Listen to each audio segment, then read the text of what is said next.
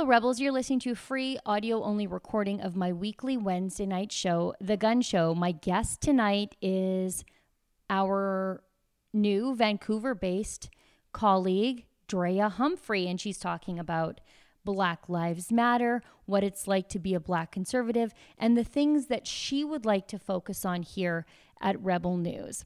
Now, if you like listening to the show, then I promise you're going to love watching it. But in order to watch, you need to be a subscriber to Rebel News Plus.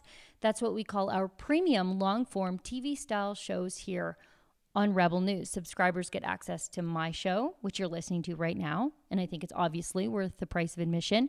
But you also get access to David Menzies' fun Friday night show, Rebel Roundup.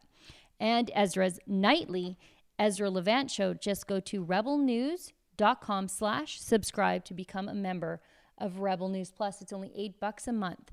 You won't regret it. And just for our podcast listeners, you can save an extra 10% on a new Rebel News Plus membership by using the coupon code podcast when you subscribe. That's rebelnews.com slash subscribe to become a member.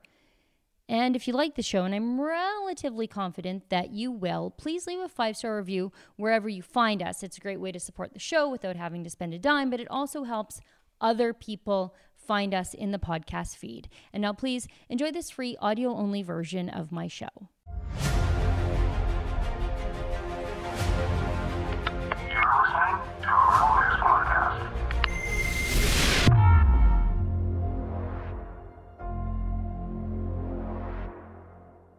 Today, we have an in depth conversation with one of our newest rebels, Drea Humphrey. I'm Sheila Gunn Reid, and you're watching The Gun Show.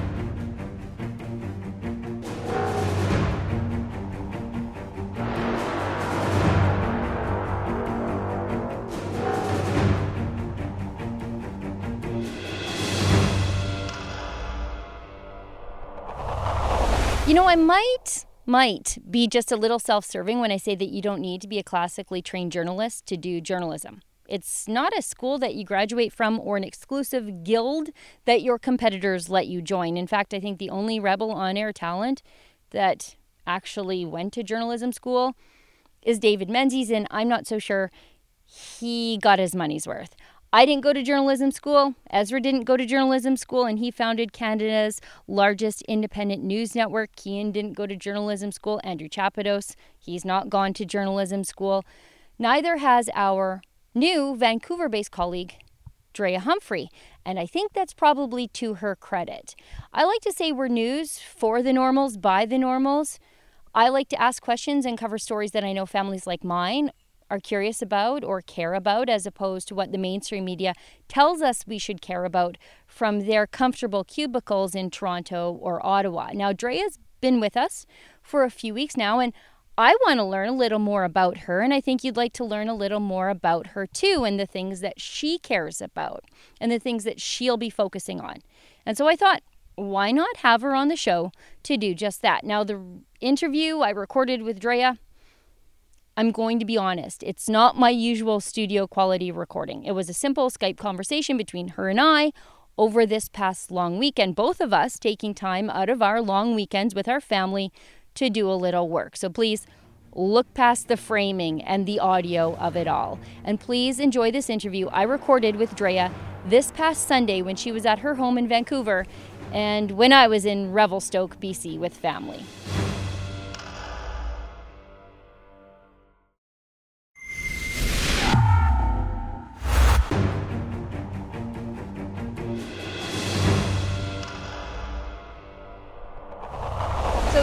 Now from her home in Vancouver is one of my newest Rebel colleagues, quickly becoming one of my favorites, um, oh. Drea Humphrey. Uh, you know what? This is how I know if the other guys watch my show. So, so I'll at least know they're watching my work. Um, Drea, I'm I'm glad to have you on the show. This is the first time you've been on my show. I know you've been on David's show, Rebel Roundup, a little bit. Um, the first thing I wanted to talk to you about, and I guess it's kind of the obvious. You're a black woman, you're a black woman who's conservative, and you are very critical of BLM. How did you end up being critical of this movement that says Black Lives Matter? And so I guess everyone must support it. Well, I'm glad you called me black because Joe Biden sure as heck wouldn't. Um, I think it just came down to how I was raised, and I was raised uh, to treat people as equals, and that's how I've always wanted to be treated. So as soon as I see any group, doesn't matter what it is, um, you know, that's in my opinion actually telling Black people that they can't achieve as much things, or or that you're sort of limited, or or you're in some kind of box simply because of the color of your skin that's not really something that was resonating with me nicely. And then the more that I looked into the organization, um, you know, the more I looked into what the leaders were saying, I found a lot of what some of the leaders were saying as racist. And I know that they seem to not acknowledge that you can be racist against white people, but saying things like, um, prevent me or Lord help me not to kill white people. I mean, quote unquote, it's not exactly the same way, but basically, I mean, that's not something that I'm for. I love people of all skin tones. And so to have the the leaders, the founders speaking like this, and then, you know, then I learned that they're self-proclaimed Marxists. And I'm like, whoa, you know, that's totally not what I stand for. So, you know, the more that I just really looked into it, and I, I wish other people would really look into it, I realized number one, they're not talking about the what seems like the primary concerns as far as the most immediate threat to if we take it to the Floyd situation to black Americans. If we start there and we look there you know they're not addressing black on black crime. They're not addressing the family life. They're not acknowledging that there was some changes with the second act um, when Trump signed that that helped actually um, you know keep people back in their homes take them out of the prisons for a long time. So it, it's just such a mess. And um, even when I look at the Canadian Black Lives Matter and they want to abolish the police, I mean, none of these things I stand for. Uh, so, yeah, I don't stand for Black Lives Matter. You know, it's funny because these people who support Black Lives Matter, and it, it's so often a bunch of virtue signaling upper middle class white kids um, with the Black Instagram posts, and they're advocating for fewer cops in black and marginal communities and that's how gangs overtake black communities. But they don't have to deal with those uh, bad policy ideas because they're living in a fancy neighborhood somewhere else and they've never been touched by the problems plaguing minority communities especially in toronto. Yeah i don't know if you saw any of the uh, videos on Twitter and stuff of a lot of white people in the name of Black Lives Matter going to black areas and vandalizing the areas and wrecking yeah. the the businesses, the black owned businesses in the areas in the name of Black Lives uh, Matter. So it, I don't know what's going on. I've got a video coming up where today I was just I, I'm black and indigenous and I was booted off of a public park uh, for not I don't know I don't know. You guys will have to wait and see, but basically by indigenous people. So it, I'm starting to feel like it's less about the color of your skin and more about if you agree with the left or not. I'm I'm starting to really see that that's kind of what it is for a lot of the things happening right now in general. Yeah, it it truly is about politics because it, and it's it's about progressive politics and Marxism and the abolishment of the family. Uh, we saw just a couple of days ago some white and I think African or uh, black and may I I mean they're just pro-life activists is what they were. Mm-hmm. Let's not even put a label on yeah, what they were. Exactly. They were pro-life activists. They went to a planned parenthood because they tend to plunk these things in minority neighborhoods because I guess the left thinks it's better off not to be born at all than to be born poor. And yeah. they painted on the ground Black baby lives matter. Mm-hmm. And those pro life activists were arrested. And all they're saying is Black babies deserve to be born too. And they're taken away in handcuffs. Yet you can vandalize everything with BLM, hashtag BLM, mm-hmm. spray painted on somebody's property, loot their stores, and you're free. They don't arrest you. Exactly. And I hate to use Kanye West as a, as an example, but I mean he's everywhere right now.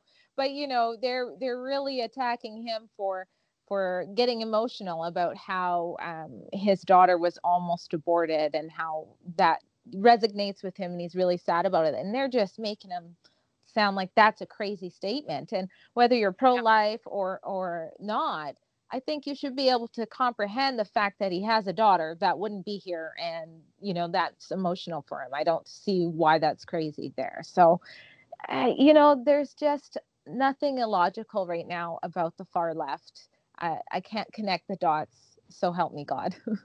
Yeah and they did like you did a really fantastic interview um, the other day with the chairman of the Frederick Douglass Foundation, and he really had some.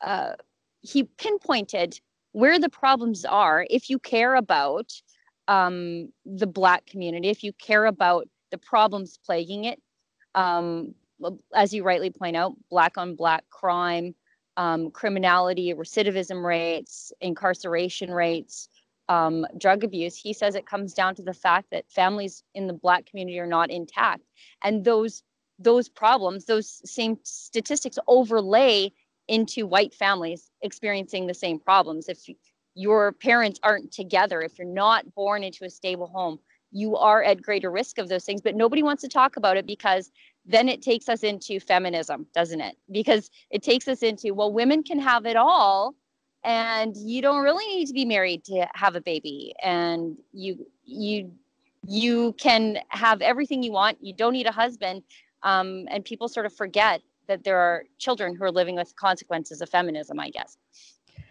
Yeah that was kevin mcgary and he had a lot of good things to say and he does a lot of videos that are really he really goes out into detail and explains um, you know contradictions with black lives matter and that's one of the things that he points out and i couldn't agree more. I mean you're you're dealt the cards you're laid with and obviously if you're born in a two parent home that's a good two parent home you're going to have some better odds no matter what color the your skin is you know? Um i grew up in times you know we were poverty we were living in poverty and sometimes my stepdad was there and not and so even with that, yes, it sets you back in some ways, but at the same time, I still don't like the idea of teaching my kids or anything like that that because of the color of their skin they're set back or even because um, you know during my divorce or something that they would be set back what happened to encouraging your kids encouraging young people that they can achieve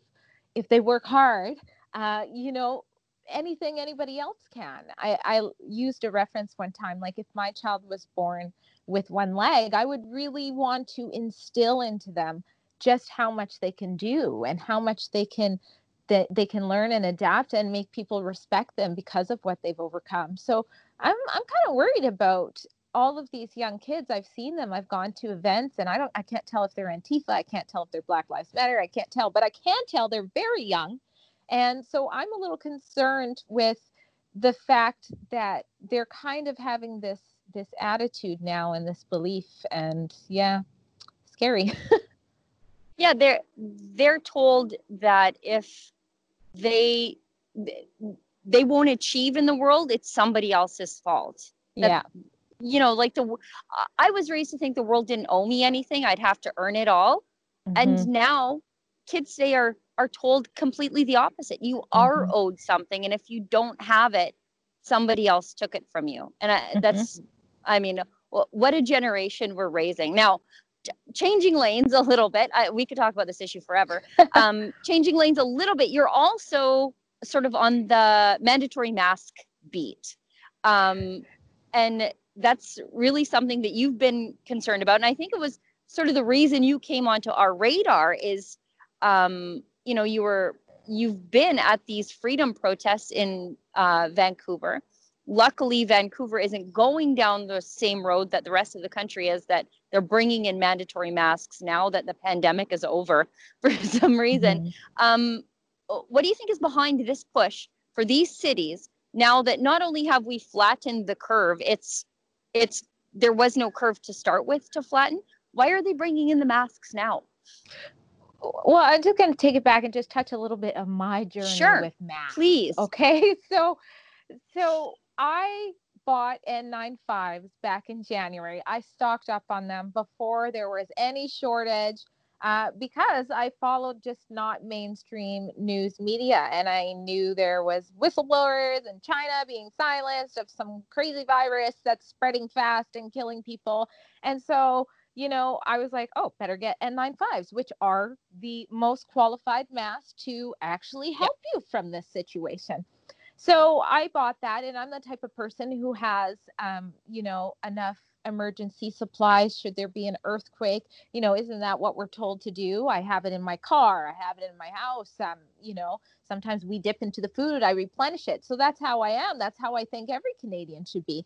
So then i had this government who started shaming me and i and that was the first like weird thing I saw with the mask. So they're like, there was this real shame. If you had the correct type of mask, if you went out and you bought for your family and you were prepared it was like no you're not allowed because you're you're not um, you know a frontline worker and don't get me wrong i get that however the government had thrown away millions and millions of masks and not replaced it the liberal government and so but the, the citizens were reading the headlines and getting mad at the people who who were prepared for them and their family and that's where the hate was I, I can remember wearing an N95, I don't know, maybe February or something.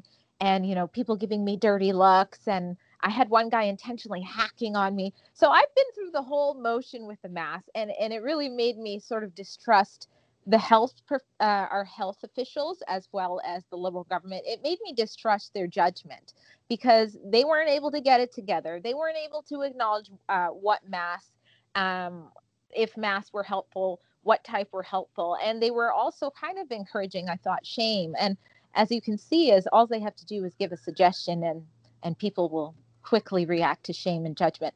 So I do believe there is a time and a place for mass. I do believe they play a role in pandemics. And I have lots of friends in Japan, and that's always to date been a good country for us to look at with COVID. And they're all like, you know what, masks are not mandated here um, you know, many of us wear it. It's pretty common to wear it, especially if you're in a small place like that. But there's no blanket like you have to. There might be a store you walk into that says you haven't, and everybody just kind of applies. And and so you had a country like that go through it, and then you had us take forever to even acknowledge, you know, Theresa Tam to to acknowledge whether or not it's helpful or not. Like like there's never been a pandemic before. She's been on the World Health Organization as one of seven pandemic doctors for years upon years. I mean, yeah, I think 10 or 12 years ago, she was in a documentary saying, as soon as there's a pandemic, you got to lock healthy people up and then ask later if you if you overreacted. Yeah. So I was just like, what's going on? You know, I, I really realized you have to do what's best for your family and you have to look at the numbers and they have to make sense. So here we are now. If you look at the numbers, it doesn't make any sense to be mandating masks in Canada, of all places, based yeah. on the numbers that we've had. And so that's where I go into freedom of choice. It's not that I won't wear a mask somewhere where, you know, I, I can't socially distance and there's some elderly people. I'm not some I don't know. I don't want to scare people either. But at the same time, I don't need my government to force me to put masks on, especially when they couldn't get their act together and tell us to wear masks when we should wear a mask. I think I have a better opinion about what's best for me and my family based on their actions lately. Oh, that's so phenomenal. And no, I, I have been with you. We've been in Toronto. You have to wear a mask in an Uber. We mm-hmm. wear a mask in an Uber. Like we're respectful of the people around us. And, mm-hmm. you know, we stand away from people if we're not wearing a mask. And I, I think that's just social courtesy. I don't have the cough. I'm not going to give somebody the cough, but if they're uptight about me being a little too close to them, I respect that you, you know, like I, am not here to scare anybody, mm-hmm. but there is a lot of fear and misinformation. And I think a lot of that was bred by the government. And yet now they're the ones running around saying that we have to fight misinformation about the coronavirus. Mm-hmm. I do mm-hmm. too. That's why I think we have too much government. yeah, exactly. Oh, this whole misinformation censorship thing. And then, oh, that's like a whole nother topic there.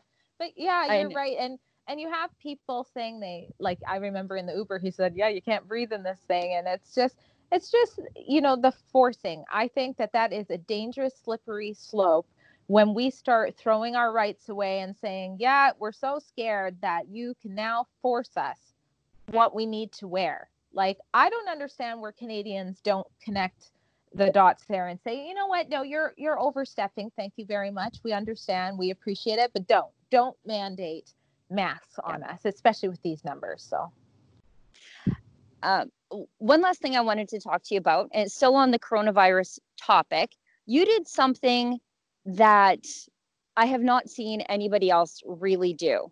You saw that the well, yes, and uh, you know I'll get to that in in a second. But you did something that I don't think a lot of people could have done. You saw the fact that the coronavirus um, cases were not manifesting themselves in the homeless community in uh, Vancouver's downtown east side the way that government officials had promised. Mm-hmm. And, you know, these are people already who are, you know, largely, a lot of them are immunocompromised, underlying mm-hmm. issues and underlying infections that do put them at risk of a, a whole, a number of other things. Plus, they are living in less than sanitary conditions. Mm-hmm. Every time the rest of us turn around, you know, we have to wash our hands and wear a mask. And they don't, that's just not how it works down there. It's just not uh, part of everyday life. You did something I haven't seen anybody else do, and you went down to the downtown east side and uh, you asked the people who are on the ground there what mm-hmm. it's like, what's happening, what it's like to be in the age of the cough when you mm-hmm. are already living in a marginal community. And uh, you did something else and you treated these people with dignity. Um, life has, uh, you know, been hard. Um, some people do choose to be there some people don't but mm-hmm. um, you know we do a lot of talking about these folks on the street but not mm-hmm. a lot of talking to them um, which i think is pretty admirable you treated them um, the the way we would treat any other person that we were mm-hmm. interviewing mm-hmm. on the street and i don't think they get a lot of that Mm-hmm. Well, I think that's the most important. It, it's all about treat others the way you would like to be treated. That's how I was raised. Again, that's why I don't agree with Black Lives Matter. um, it just ties into it. Uh, a lot of those people are just down on their luck, and like you said, there's different cir- circumstances. It could be mental health. It could be the cards that they were dealt with. It it basically just comes down to treating others the way you want to be treated. That's how I was raised that's why I'm not a huge fan of Black Lives Matter because uh, they're not treating people nicely with respect and in an equal way. And, um, you know, the homeless people are, in my opinion, just like you and us, but different things have happened. They've had different walks in life. And a lot of times it has to do with their childhood and the cards that they were dealt. And sometimes it has to do with other things. And you make a few bad decisions and look where you are. So, um, I don't really see them as a population that's kind of too different than me, just with different circumstances. So I guess it was natural or natural for me to um, just talk to them and get their opinion on on their own neck of the woods. yeah, I mean that that was the part that I really liked. Is you're like this is their neighborhood, so why wouldn't I talk to them? Why would I talk to the activists who yeah. are speaking for them? Why don't I talk to them? So um, I think by the time this goes to air, that video will have been out because we're pre-recording because uh, it's the August long weekend and I'm sort of kind of not supposed to be working, but here I am. But uh, I do. Uh, I hope everybody checks that out because you did treat the people of the downtown east side with um, a lot of kindness and respect. Mm-hmm. Um, Drea, before we go, because it is a long weekend and uh, you shouldn't be working and neither should I, uh, I wanted to ask you a, a, work question, I guess you're new to the company, but yes. the great thing about working for Rebel News is that we have all this uh, freedom. I think that yeah. other journalists don't get. Like they get a stories assigned to them and they have to cover what they're told to cover and and of course they cover it in their own biased way and so do we but we're yeah. upfront about where we're coming from yeah we get a lot of freedom to cover the stories that we care about mm-hmm. so my question for you is going forward as one of our newest rebels um, and quickly becoming a fan favorite. Yeah. What are the oh. things oh. that are on your radar? What what drives you? What do you want to talk about as drea humphrey rebel journalist? Oh okay in the hot seat. Um you know i think i am going to continue following the mandated mask just because my gut tells me we're not seeing the end of these types of mandates and these types of rules. So I think that that might expand into some other things. And I think that I'm not alone in those concerns. In fact, I'm another video coming up where I'm interviewing a lawyer. He thinks that those are very valid concerns. That that could there could be other things that are mandated. So I think I'll follow that. And also, I feel like we've heard about the second wave so much that I feel like it's coming. It's coming whether the the numbers add up to it or not. So I want to watch that closely and just see how accurate kind of mainstream media is reporting on that to people. Um, and I already have some ideas. I'll, I'll run them by you, Sheila, to make sure, make sure I'm not way off on left field. But I have some ideas of, of maybe just kind of calm down, people. Let's take a breath here. Let's let's dissect these numbers for what they are instead of the the crazy titles that you guys are seeing that make you want to stay in a bubble locked up the whole time. And um, you know, I would love to do more topics uh, if we keep going down the abolish the police uh, road. I would like to do more topics that kind of challenge that. I know I said before on David's show that I have been talking to officers who are not even able to come out publicly and speak about it. And they have some really good ideas about where money should be allocated and how it would actually help um, even reduce br- police brutality, but also do things like uh, help more cold cases be solved and things like that. So I think that there needs to be some more voices about what we're what the silent majority by staying silent is actually kind of putting at risk to letting go or or seeing cutbacks or whatever it's going to look like. So those are some of the things that I'm interested in and I hope the viewers are interested in those as well. Well, they are interested in your work already. Like I said, you're quickly becoming a fan favorite. I know that uh, the fact that you're on my show this week was a request from a viewer. Actually, I think it came to us. It came in via a super chat. When people pay me money to super chat, um, I got to do what they say, and I, I, I jumped at the opportunity. So we'll have you back on the show very soon. Please enjoy the rest of your long weekend, whatever they call it here in BC. yes, family, family day is coming up tomorrow. So yes, you too, okay. Sheila. Okay, bye guys.